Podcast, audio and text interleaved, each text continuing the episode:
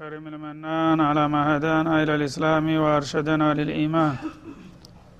وأنزل هذا القرآن بالبرهان وأرسل لنا أفضل الرسل بأفصح اللسان. فله الحمد والشكر على هذه النعم العظيمة والآلاء الجسيمة. والصلاة والسلام على خير خلق الله وخاتم رسل الله. الذي قال ما اجتمع قوم في بيت من بيوت الله يتلون كتاب الله ويتدارسونه فيما بينهم إلا نزلت عليهم السكينة وغشيتهم الرحمة وحفتهم الملائكة وذكرهم الله في من عنده وعلى آله وصحبه ومن اهتدى بهديه وبعد.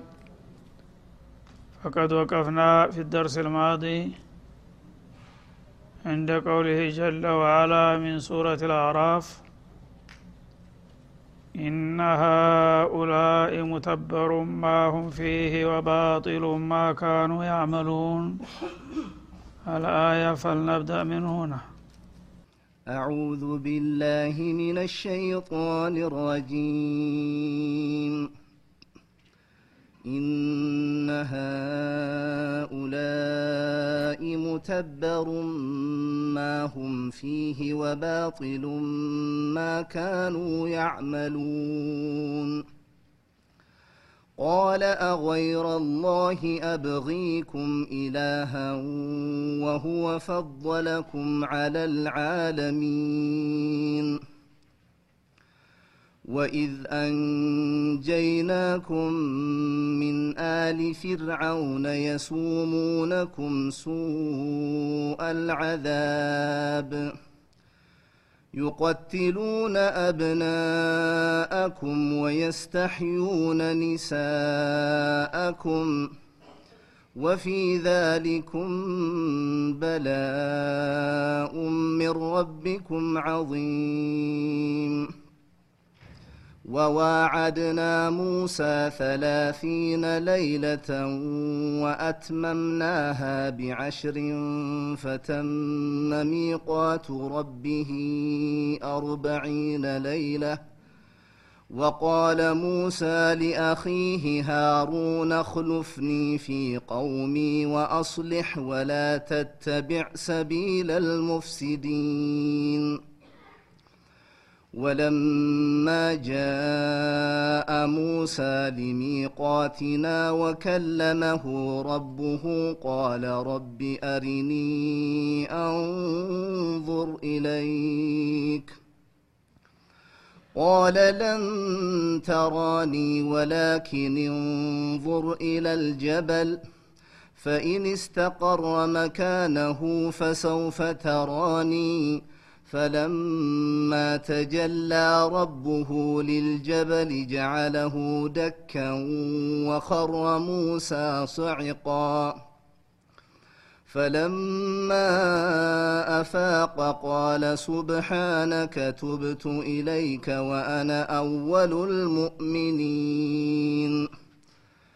قال يا موسى إني اصطفيتك على الناس برسالاتي وبكلامي فخذ ما آتيتك فخذ ما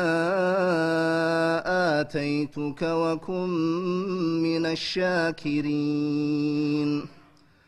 وكتبنا له في الألواح من كل شيء موعظة وتفصيلا لكل شيء فخذها بقوة فخذها بقوة وأمر قومك يأخذوا بأحسنها سأريكم دار الفاسقين سأصرف عن آياتي الذين يتكبرون في الأرض بغير الحق وإن يروا كل آية لا يؤمنوا بها وإن يروا سبيل الرشد لا يتخذوه سبيلا وإن يروا سبيل الغي يتخذوه سبيلا.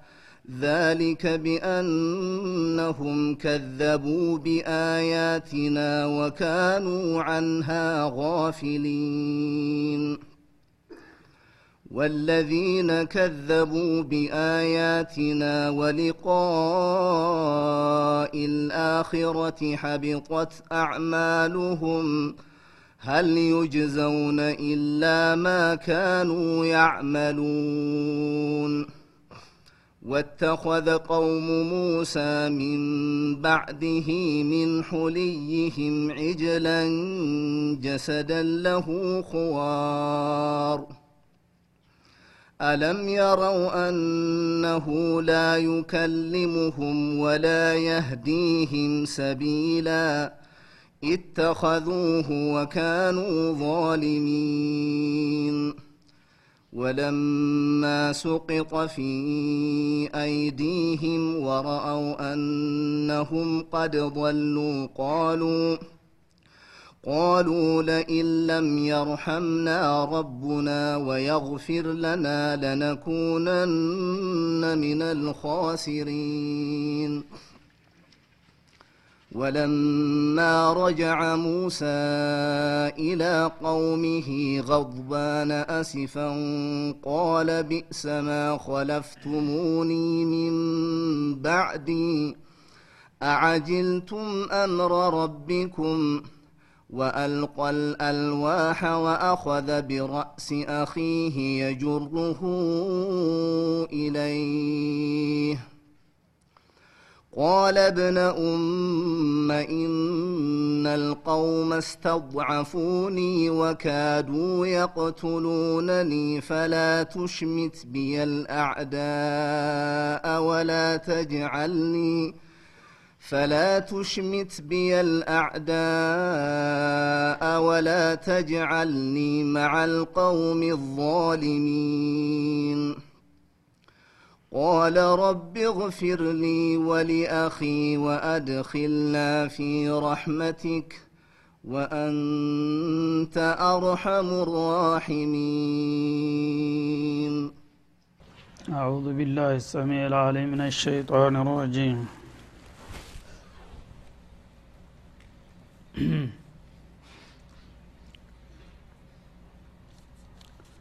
نبي الله موسى عليه الصلاة والسلام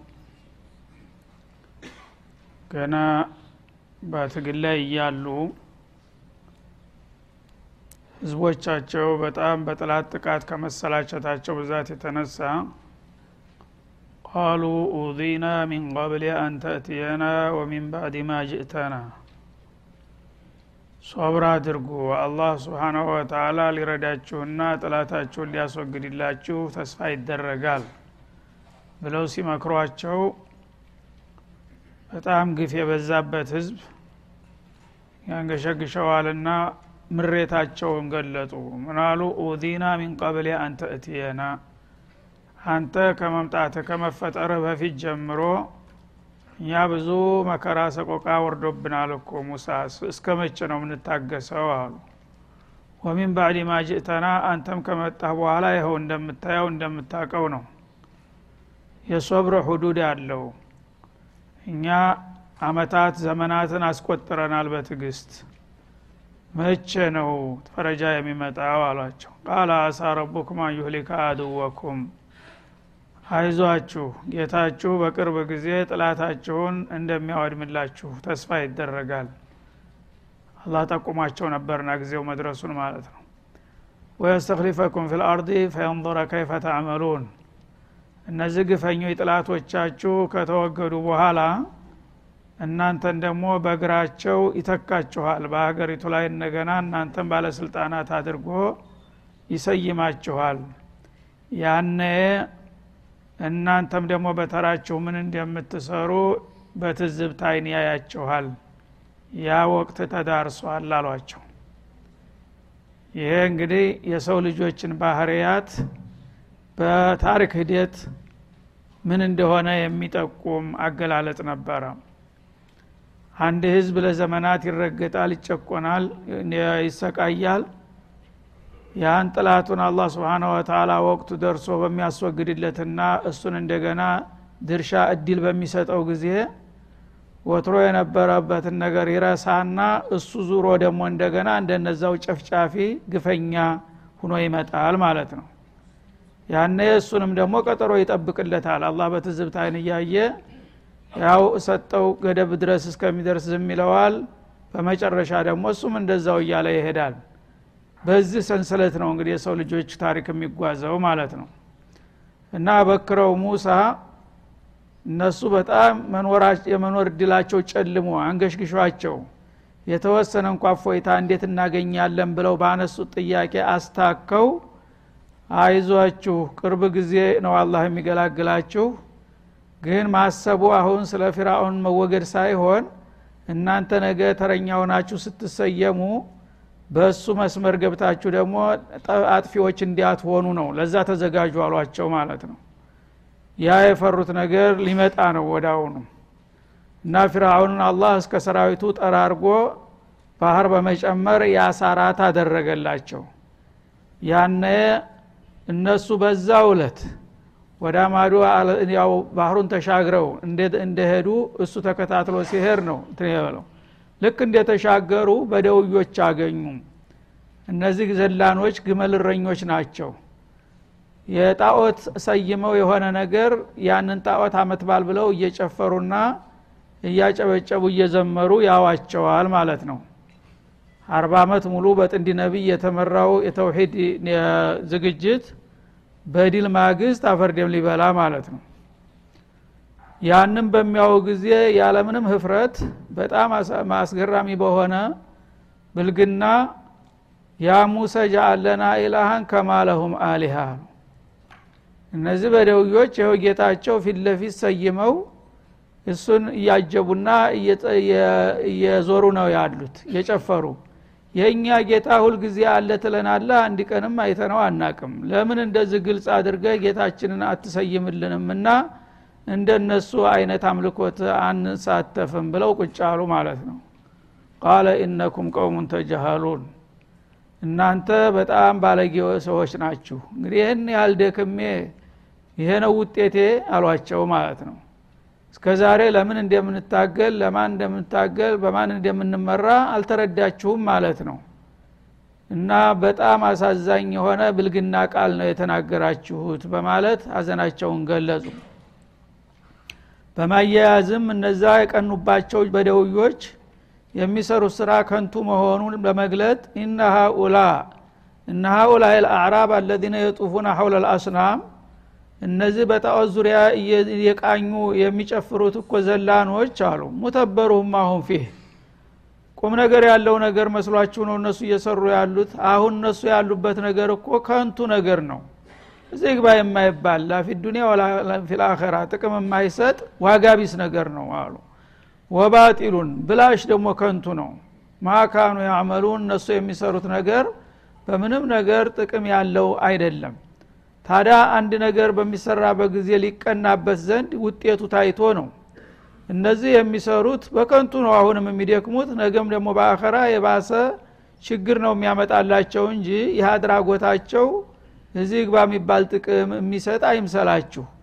ታዲያ እነሱ በእናንተ መቅናት ሲገባችሁ እናንተ ወደ ኋላ ተመልሳችሁ በእነዚህ መሀይማን ትቀናላችሁና የእነሱን ጣዖት ትመኛላችሁን? በማለት መለሱላቸው ማለት ነው። እና እንግዲህ ከዚህ ሁኔታ በመነሳት ነቢዩም አለህ ሰላቱ ወሰላም ተመሳሳይ ነገር አጋጥሟቸዋል የኛ ነቢይ። በሰቂፍ ዘመቻ ጊዜ ወደ ጧኢፍ ሲዘምቱ ተፈትሖ መካ በኋላ አዲስ የሰለሙት ሰዎች መካን ሲከፍቱ ወደ አራት ሺህ ህዝቦች ሰልመዋል በአንድ ጊዜ። ተመዲና አስር ሺህ ይዘው ነው የመጡት። እና አሁን እነዚህ ከአዲስ ሰለምቴዎቹ አንዳንዶቹ ገና ያ የጣዖት አምልኮቱ ስሜቱ ስላለቀቃቸው እነዚህ ጥላቶቻቸው ዛቱ አንዋጥ የምትባል አድባር የምትባል የሚሳለሙ አዛፍ ነበረች። ገበያ ሲሄዱ ወደ ዘመቻም ሲሄዱ ወደ ማንኛውም ነገር ሲሄዱ አውራ ጎዳና ዳር ናት። ትልቅ የተንዘራፈፈ ቁርቁራ ዛፍ ናት እና እሷ አድባር ናት ትባርካለች እየተባለ በተለምዶ ሰዎች አምልኮት ይሰጧታል ማለት ነው። በሀገራችን በሰላም አድረሰሽ መልሽኝ እያሉ ያው ድንጋዩ ምንም የሌለው ሚስኪን እንኳ ቅጠል ወይም ድንጋይ ይወረውራል እዛ ማለት ነው። ግብር መገበሩ ነው።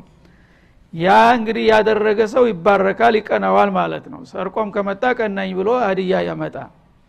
እንደዛ አይነት ልማድ ነበራቸው ማለት ያን ነገር እንግዲህ ሲያረጉ ያው መሐመድ መጣባችሁ ሲባሉ እነዚህ ሙሽሪኮች ተጨነቁና ያው እነሱ እምነታቸው ያ ስለሆነ ይቺ ዛፍ ትባርከናለች ሰይፋችን ጥላትን እንዳይጨረመት ያደርግልናል ብለው ሰይፋቸውን እዛ ቅርንጫፏ ላይ እያመጡ ያብሱና ያንጠለጥሉ ጀመር ማለት ነው። እነዚህ ባሻጋሪ ያያሉ። ወትሮ ያውቃታል ያቺ ዛፍ በጣም የተደነቀችና የታወቀች መሆኗን ስለዚህ በዚህ ዛፍ የሸሸ ሰው በቃ ማንም አይበግረውም ተብሎ ይታመናል ማለት ነው። አሁን መጡና እነዚህ ሰዎች እንግዲህ ተበላን እሷ ተባረከችው የእነሱን ሰይፍ ዲሉ የእነሱ ይሆናል በሚል በመስጋት ተርበት ብተው መጥተው ያ ረሱላላህ እጃአል ለና ዛተ አንዋጢን ከማለሁም ዛቱ አንዋጥ የሚል አቤቱታ አቀረቡ ለነብዩ ማለት ነው። ይኸው እያዩ ነው። ጥላቶቻችን እኮ በሰይፋቸውን እያስባረኩ ነው። ዲሉን እየወሰዱብን ነው ስለዚህ ለእኛም ተመሳሳይ አንድ ዛፍ ሰይሙልንና ዛቱ አንዋጥ የሚባል እኛም በአድባራችን እንደዛው ለመወዳደር እንድንችል አለበዛ መሸነፋችን ነው ይሏቸዋል። ይህ ጊዜ ነቢዩ ደነገጡ ማለት ነው። አላሁ አክበር አሉ። እና እንግዲህ ስንት አመት አፈር ደንበልተው የጫፍ ላይ ተደረሱ በኋላ የተገኘ ውጤት ጣዖት ማምለክ ሆነ ማለት ነው ወላሂ ወለዚ ነፍሲ ቢየዲህ ለቀድ ቁልቱም ከማ ቃለት በኑ እስራኤል ሊአኺ ሙሳ እጅአል ለና ኢላሃን ከማ ለሁም አሊሃ እነኩም ቀውሙን ተጃሃሉን አሉ ይኸው ነው የጃህልያ ታጥቦ ጭቃ ነው መልሳችሁ። ወንድሜ ሙሳ አርባ ዓመት ያው ሲለፋ ከርሞ በመጨረሻ ጣዖት አምላኮች ፍቀድልን ብለው ጠይቀውት ነበረ። በእኔም ላይ መጣ ደግሞ ያሱ ሲገርመኝ አሉ። ልክ በእኔ እስራኤሎች እንዳሉት እኳ አላችሁ እነዛ ያሉት በግልጥ እጃለና ኢላሃን ነው። የእነዚህኞቹ ግን ትንሽ ተሻሽሎ እጃለና ዛታ አንዋጢን ነው። ስሙ ብቻ ነው የተለወጠው።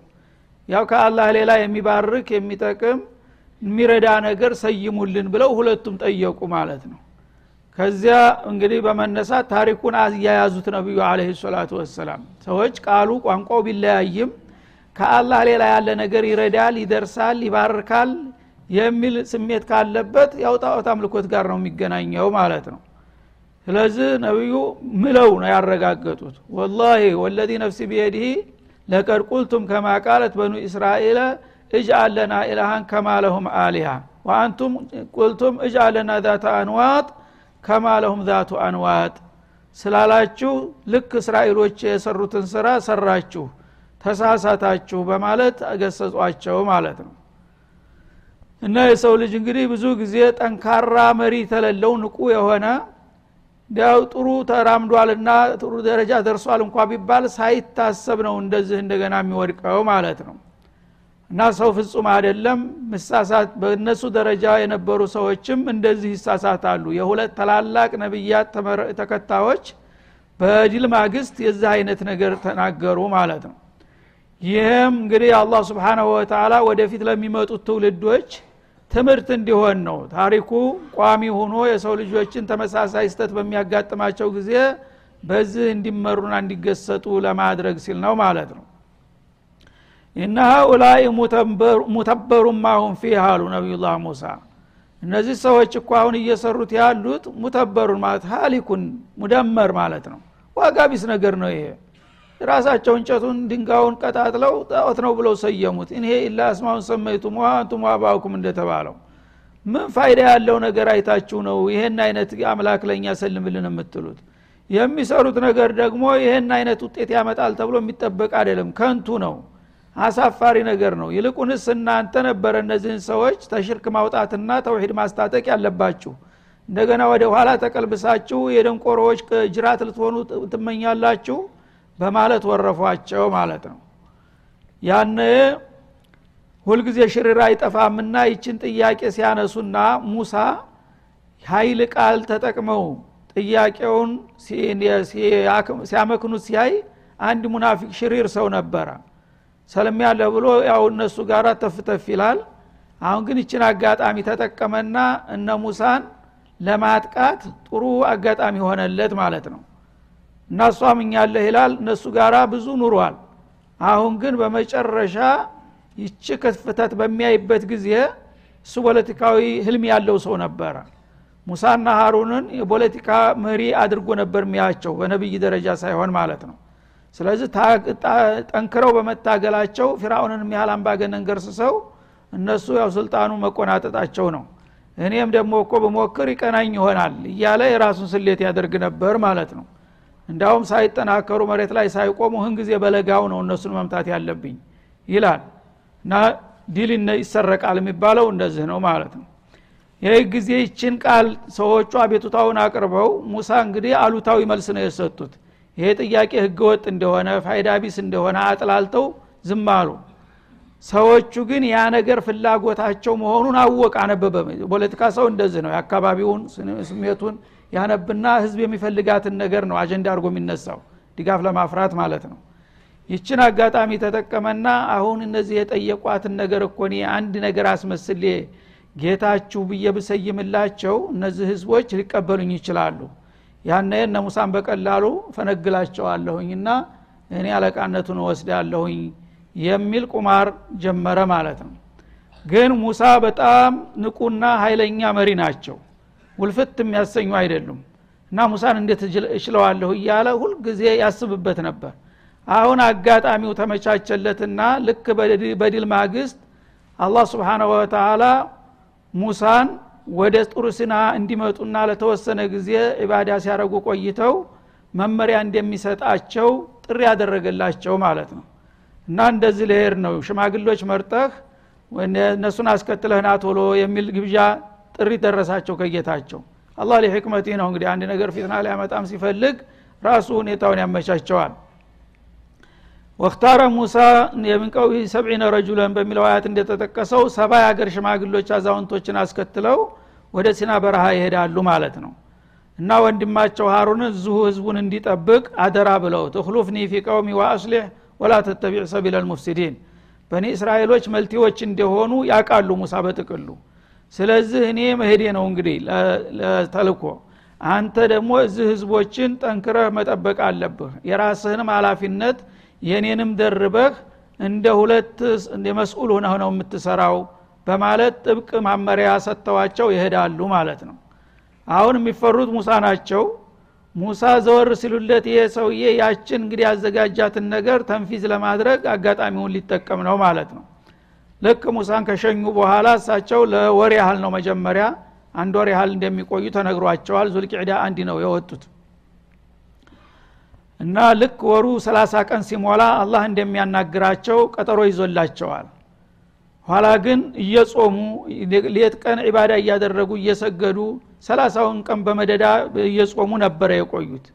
ያ መጨረሻ ቀጠሮ ሰዓት በሚዳረስበት ጊዜ ያው ጦም ስላበዙ በረሃ ነው። እንደ ልብ የሚበላ ነገር የለም። ስንቁም የተወሰነ ነገር ስለሆነ በቃ ያፋቸው ጠረን ተቀየረ ሸተታቸው። ይህ ጊዜ ጌታን ላናግር ነው። ይሄ መጥፎ ጠረን እያለ እንዴት አድርጌ ጌታን አናግራለሁኝ?